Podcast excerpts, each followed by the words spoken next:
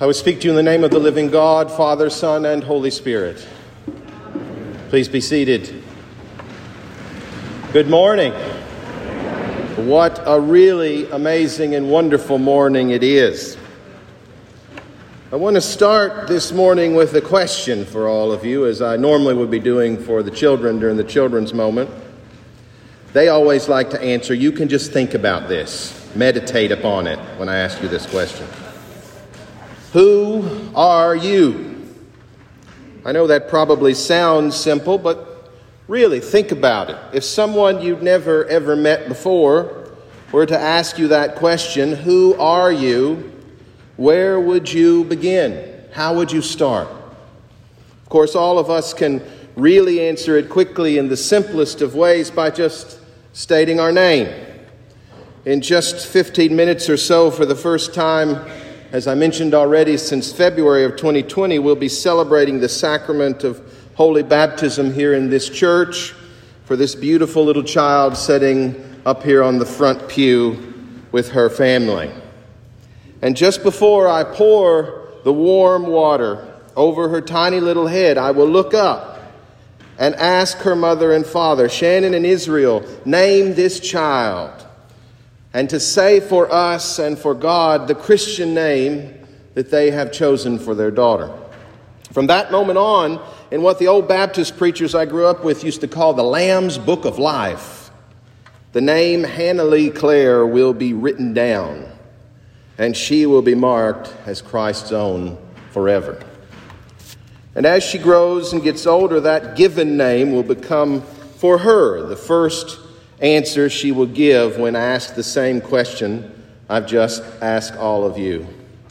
And really, no matter how young or how old we may be, our name is the first word of who we are that we've been given. But beyond the name given by our parents at the beginning of our life, or even a different name that maybe you've adopted or decided you like better once you got old enough to change it, the answer to that question can begin to get a lot more complicated as it moves forward. Perhaps most of us would next move on to describing what we do in our lives. Who am I? Well, in addition to the given name my mother gave me, I would most likely next describe myself as my vocation, an Episcopal priest. For me to answer with that also helps to give a little more identification to me as part of the greater Anglican communion of Christian churches that are found not just here in this country, but all over the world.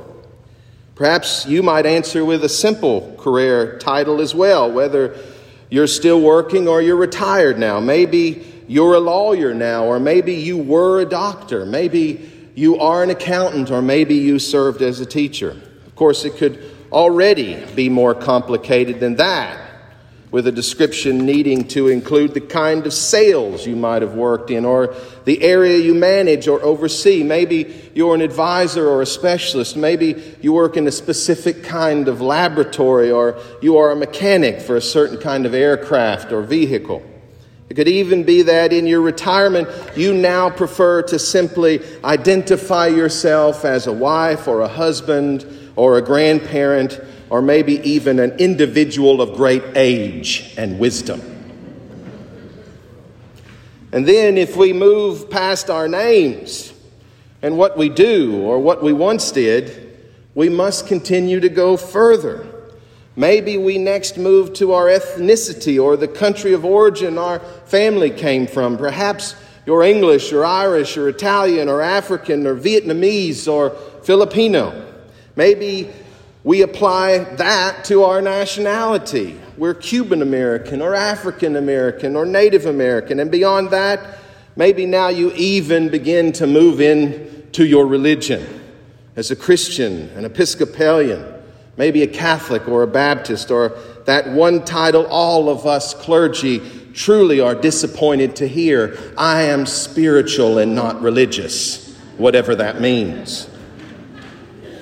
And of course, we can all go on with our sports teams and our alma maters, our favorite hobbies, our political standings. Just don't do that in the church, please.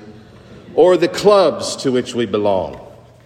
But still, that question doesn't have to end there either. Who are you?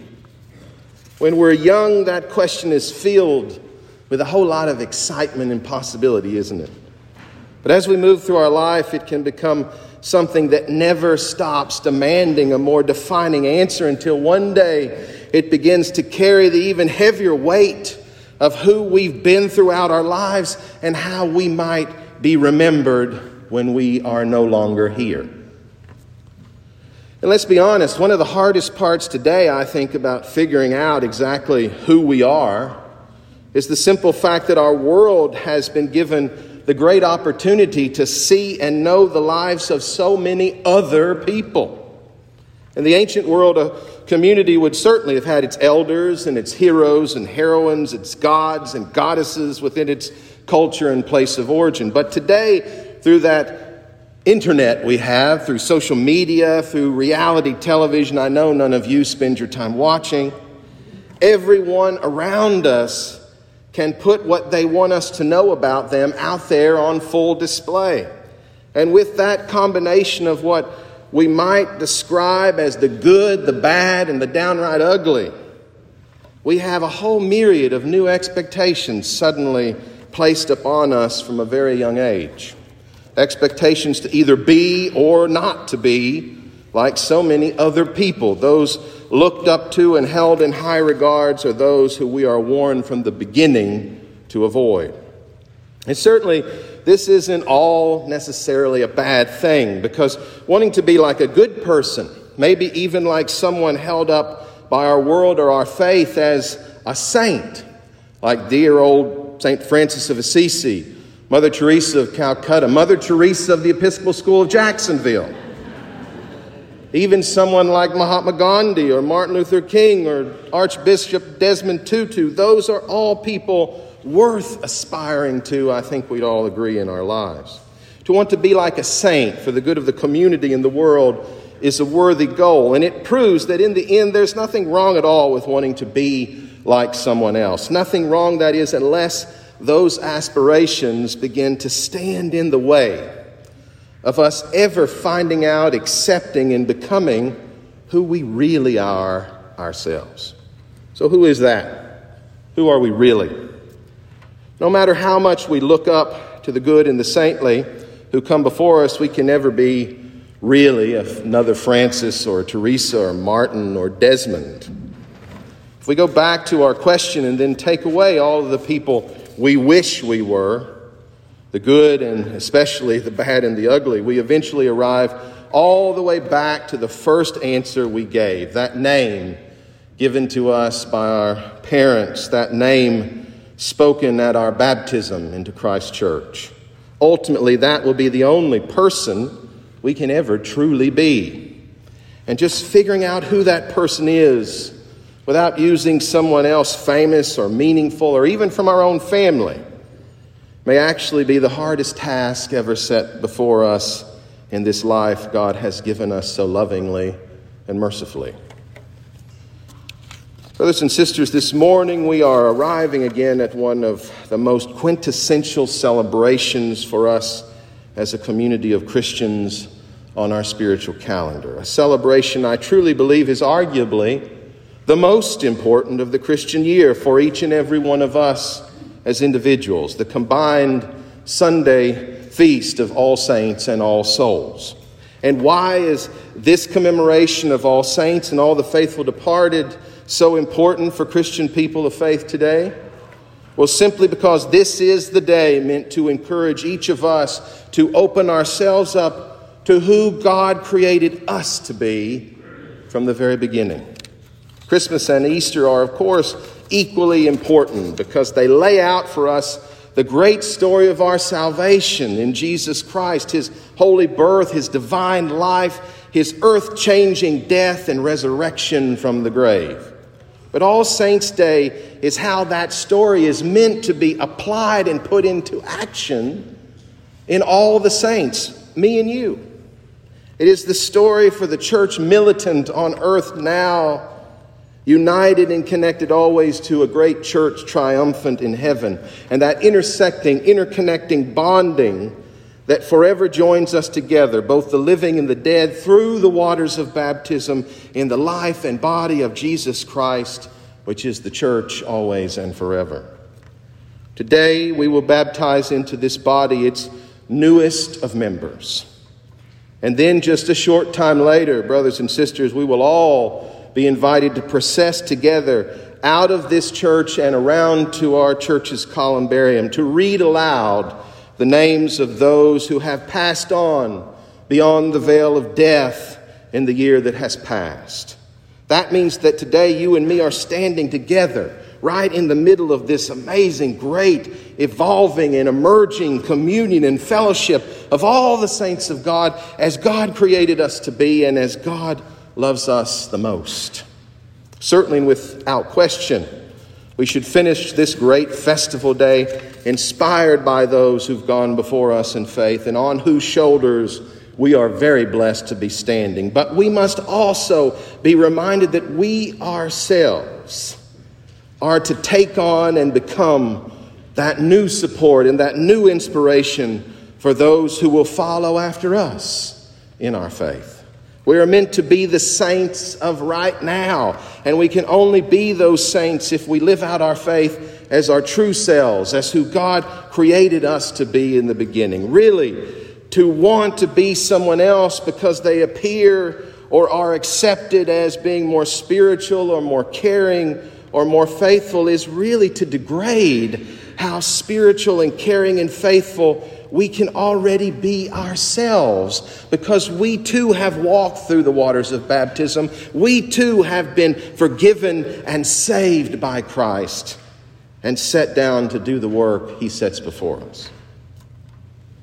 We read again in the scripture this morning from St. Paul's wonderful letter to the Ephesians the answer, I believe, to our question of who we are, powerfully revealed by St. Paul. St. Paul proclaims, In Christ we have also obtained an inheritance, having been destined according to the purpose of Him who accomplishes all things according to His counsel and will.